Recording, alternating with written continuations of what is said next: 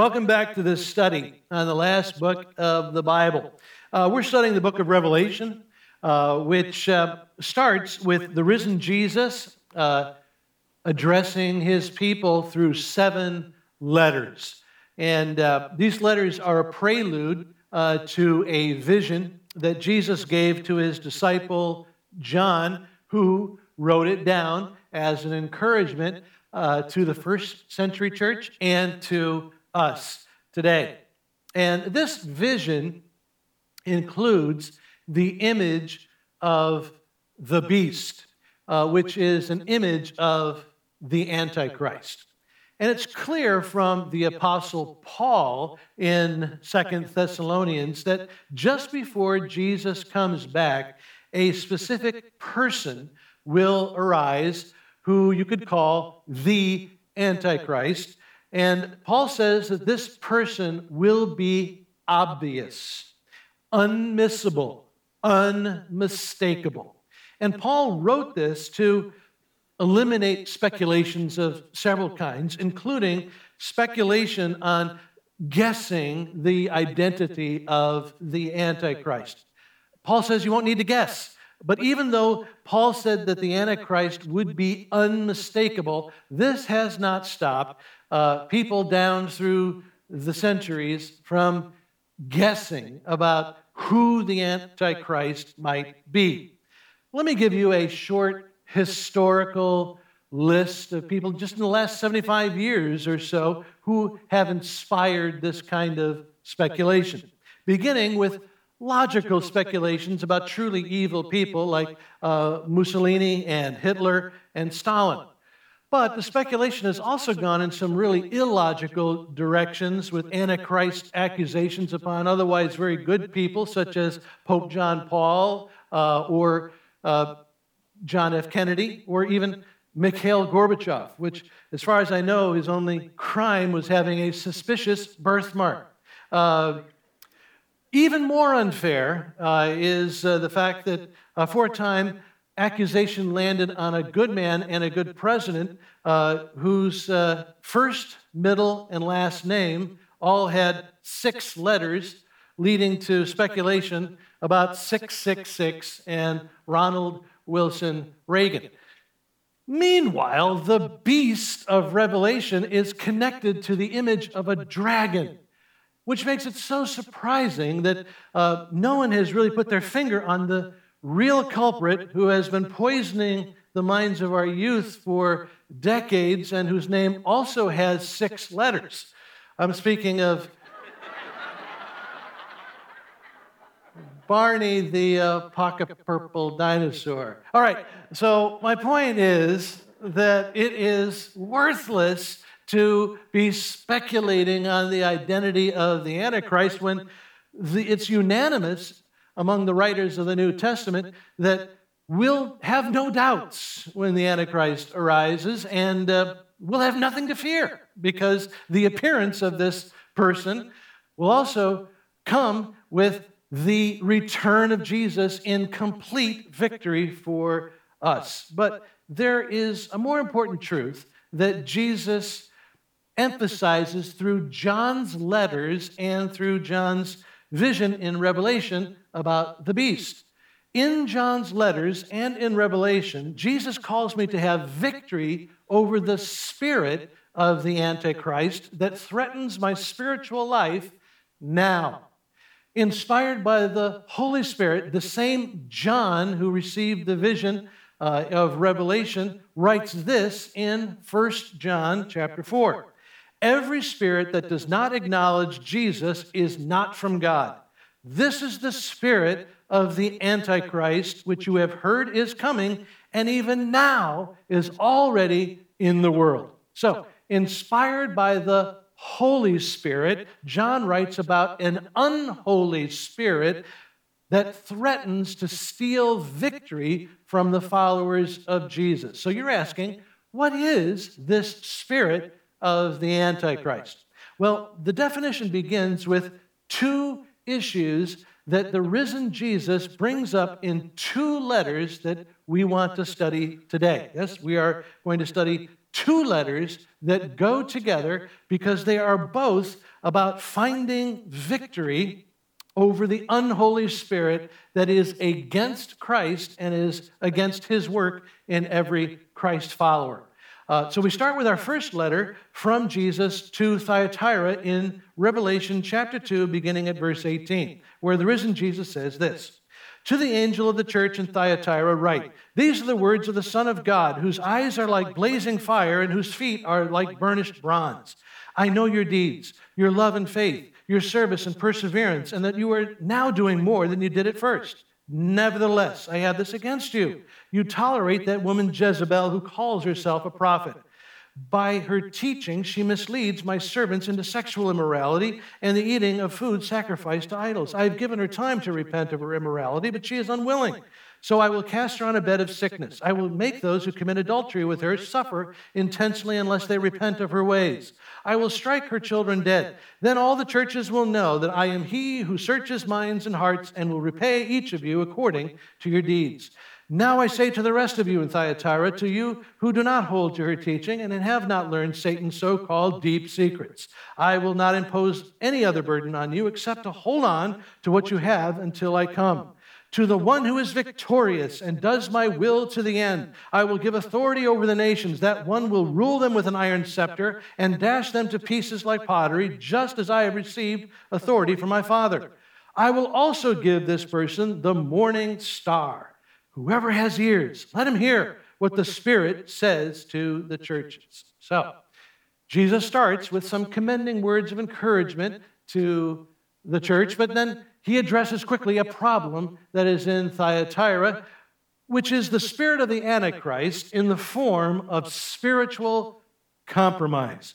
You never want to compromise with poison or cancer because even just a little bit can take your life. And it's the same thing with spiritual compromise. The spirit of Antichrist will rob you of spiritual victory and leave you weak and defeated.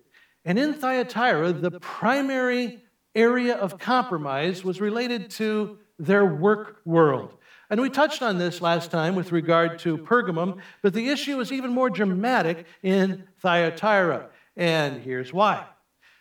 Archaeological finds tell us that Thyatira was a town of very amazing commerce uh, that all revolved around what is today we would call trade guilds uh, covering ventures such as metalworking and woodworking and textiles and foods and drinks. And inscriptions indicate that Thyatira had uh, stronger trade guilds than any other city in the Roman Empire. And to work in one of these fields, you had to belong to the trade guild.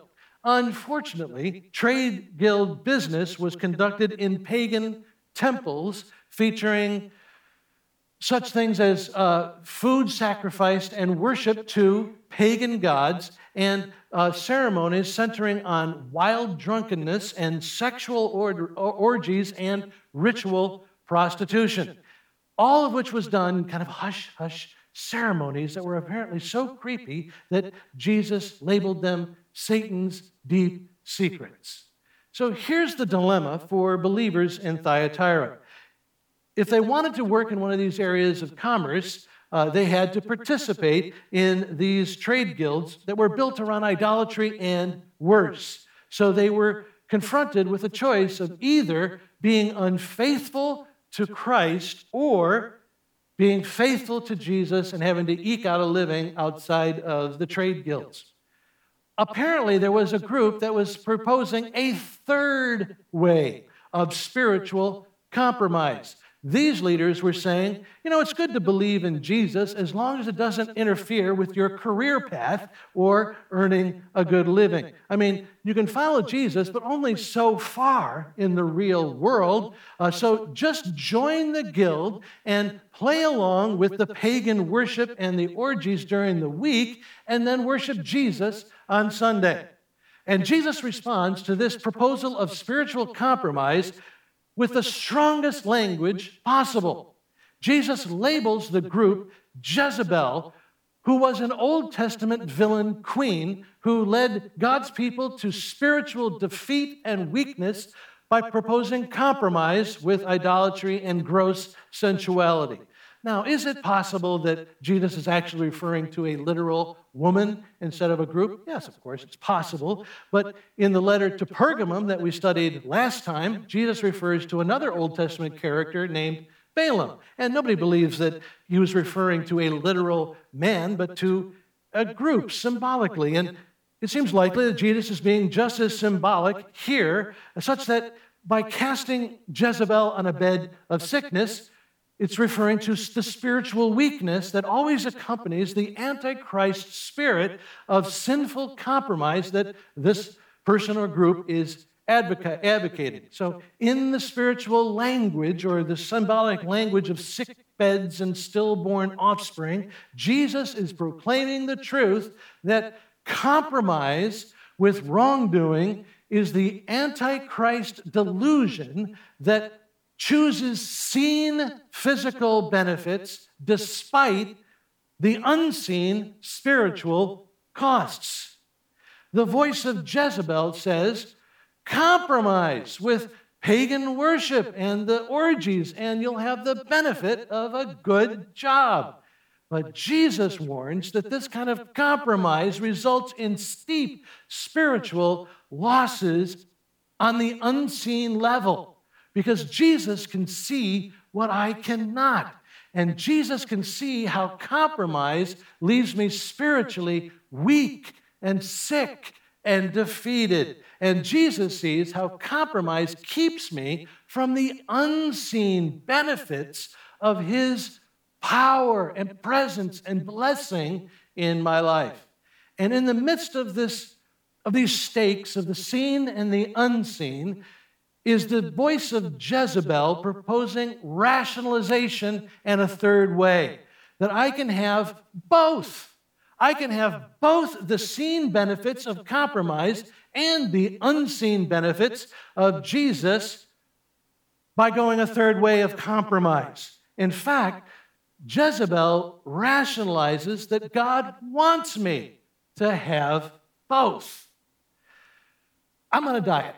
Um, I'm, I'm, trying to, I'm trying to watch what I eat. And so I know what God uh, considers healthy uh, for me, and I know what represents sinful compromise. Uh, the toughest part for me is that every day on my way here to church, I pass a place that every fall is famous for warm cider donuts.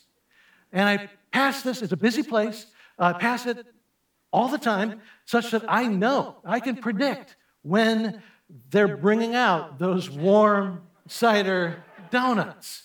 And as I approach this place of temptation, I actually I cut a deal with God. I say, God, I'm about to pass uh, the place with the warm cider donuts. Here's the deal.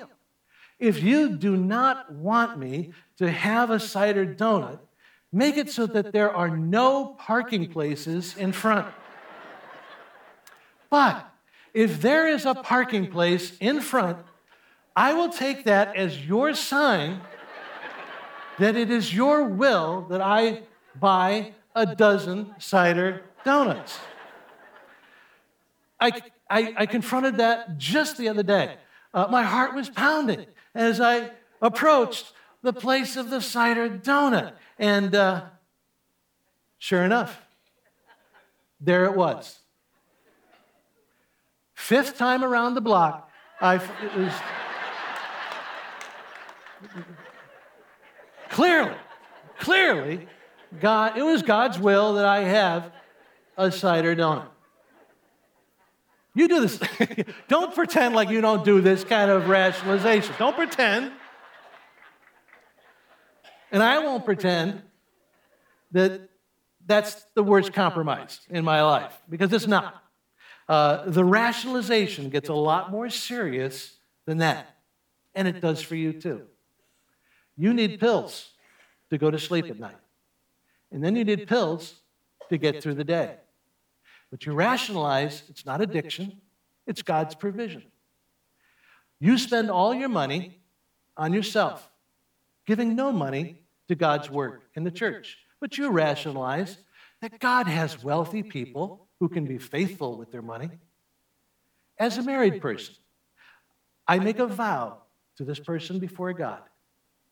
But I rationalize divorce, saying, But God wants me to be happy. As a single, I get engaged to a person who has no love or interest in God. And I justify and I rationalize that I'll lead that person to Jesus after I have the ring on my finger, which is similar to the rationalizing voice of the Jezebel group saying, Loosen up, you know, join the temple sacrifices, join the pagan worship. And if we join the pagan worship and we join in with their sexual orgies, then maybe we can share Jesus along the way. And Jesus says, No, that's not the way I work. My spirit will never commingle with the spirit of Antichrist and the spirit of compromise. Jesus says, If you enter that place, of pagan prostitution, do not think that my power and my blessing will go in with you, because I will not. And this explains why compromise always brings spiritual defeat into my life. I lose every time I go somewhere Jesus will not go. There is spiritual victory when I follow Jesus. But the power and blessing of Jesus will not follow me into the pagan temple of compromise. As a student, I'll be tempted. I'll be tempted to just fit in with my friends uh, and their binge drinking parties. If I choose to follow Jesus in that situation and stay sober, He'll empower me with victory and, and make me a light to my friends. But the light of Christ will not follow me into the temple of compromise. If I'm a single, I'll be tempted to cross sexual boundaries and go as far as my date wants to go. But if I choose to follow Jesus and stay pure, he will bless me with healthy relationships in my life. But I should never expect that Jesus and his blessing will follow me into the temple of compromise at my school or at my job, I'll be tempted to try to get ahead by cheating or through dishonest dealings. I'll be tempted to go along with shady practices and dirty talk and bad attitudes. And the power of Jesus, the blessing of Jesus, will not go with me if I go there. But if I do Jesus' will to the end, I will have the morning star. That's what Jesus says. For the victorious one who does my will to the end, I will give the morning star, which is, of course, an image of, an astronomical body that is so bright that I can see it in broad daylight. But of course, Jesus is speaking symbolically here. So, what is the morning star? Well, this is one of those occasions where Revelation tells us what the symbolism means if we just read. And sure enough, in the last chapter of Revelation, this is what Jesus says in Revelation chapter 22 I am the bright and morning star. And so, what Jesus is saying is, I promise that if you refuse the compromising spirit of the Antichrist, you will get more of me. Jesus promises that my reward for resisting compromise is more of Him more of his fear reducing presence, more of his, of his fruit producing power, more of his joy inducing victory in my life. But there's another warning. There's another warning about the spirit of Antichrist in the next letter. Uh, which is found in the first verse of Revelation chapter 3, where Jesus says this To the angel of the church in Sardis, write, These are the words of him who holds the seven spirits of God and the seven stars. I know your deeds. You have a reputation of being alive, but you are dead. Wake up. Strengthen what remains and is about to die, for I have found your deeds unfinished in the sight of my God. Remember, therefore, what you have received and heard, and hold it fast and repent. But if you do not wake up, I will come like a thief, and you will not know at what time I will come to you. Yet you have a few people in Sardis who have not soiled their clothes. They will walk with me, dressed in white, for they are worthy. The one who is victorious will, like them, be dressed in white. I will never blot out his name from the book of life, but will acknowledge him before my Father and his angels. Whoever has an ear, let him hear what the Spirit says to the churches. So, in this letter to Sardis, Jesus proclaims the truth about a second aspect of the spirit of Antichrist, which is spiritual complacency. And the danger of complacency would have been very well recognized by the people in the town of Sardis, because Sardis, as a town, was built uh, against a, a cliff of a mountain uh, and was so fortified that it was considered unconquerable. But two times in its long history, Sardis uh, uh, had enemy soldiers scale the cliff in, in a surprise attack that led to Sardis's destruction and devastation. Twice in its history, Sardis was complacent and fell asleep on watch. So it is with special meaning that Jesus says to the people in Sardis, his people, wake up. Wake up from your complacency, where complacency is the Antichrist delusion that makes the seen world seem important enough to justify putting off the urgency of the unseen world of eternity. Jesus says, Wake up, because complacency, spiritual complacency, is like sleep. I am one of those people who dreams a lot when I sleep. Um, I used to have an alarm clock that had a buzzer uh, that didn't have a buzzer. It, had, it was supposed to wake you up with the sound of chirping birds. Did not work for me. Uh, people were, you know, waiting for me at appointments, and I was in bed asleep, thinking I was walking through a chirping, beautiful bird sanctuary. And uh, you know, sometimes the real world and the dream world can be confusing to me. In fact, just last night, I had this dream that the Cubs are going into the World Series. And uh, those of you who are not clapping, Jezebel. Uh, that's what it's like for a lot of us. A lot of us are living not in the real world of the eternal and the importance and urgency of the eternal, but in a dream world that it's, a, it's, an illusion that makes us think that the seen is the most important. It's the illusion that makes us think that the seen world is so important it justifies putting off the urgency of my eternal soul, the urgency of an eternal relationship with God, the urgency of eternity shaping responsibilities and relationships here on earth. And Jesus shakes me out of spiritual slumber, saying, Time is short.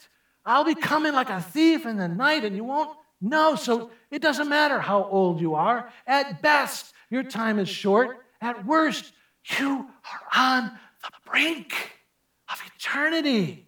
So wake up. And so, if you're a believer, Maybe today you're hearing Jesus. You're hearing Jesus calling you. Don't put him off, but act with the urgency of the eternal.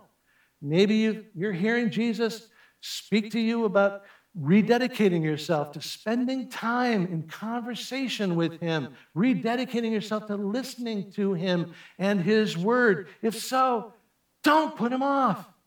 Maybe you're hearing Jesus say, Turn away from this unholy compromise in your life. If so, you know what it means. He knows what it means. Don't put him off. Maybe you're hearing Jesus say, just receive, because after all, that's what these letters are about. It's Jesus calling his church to receive the good things from him. If so, receive his Holy Spirit. Live in the love of Jesus in a way that, that shapes your eternity with great reward. Don't put him off. At the end of his letter, Jesus brings up the book of life. This is the book in heaven that holds the names of those who, one by one by one, receive the forgiveness of God through personal faith in what Jesus did on the cross. The book of life lists the names of individuals. Is your name there? And if you realize that you have never individually received God's forgiveness through personal faith and a decision for Jesus, if you realize that your name is not in this book, don't put it off. In fact, this is so important that at the end of the service, I'll be up here in the front. And if this applies to you, this is your day to make sure about your relationship in eternity with God. Then come up and talk to me. I'll just spend 60 seconds pointing you to eternal life. Recently, a man told me about a life changing experience. Uh, he was at home, in bed, having a wonderful dream. And in the middle of this sweet dream came a presence that burst into the dream, saying with volume and urgency, Wake up! Wake up! Wake up! And this man instantly knew that this presence was Jesus and that Jesus was calling him by name to wake up. And he, so he forced his eyes open and realized that the carbon monoxide alarm was blaring in his house. And it took all his effort to stumble out of bed and into the fresh air, where paramedics said there were just seconds to spare. If you listen, Jesus is calling you. And he's saying, Wake up, wake up from your slumber and find victory following me. If you hear Jesus right now, don't put him off.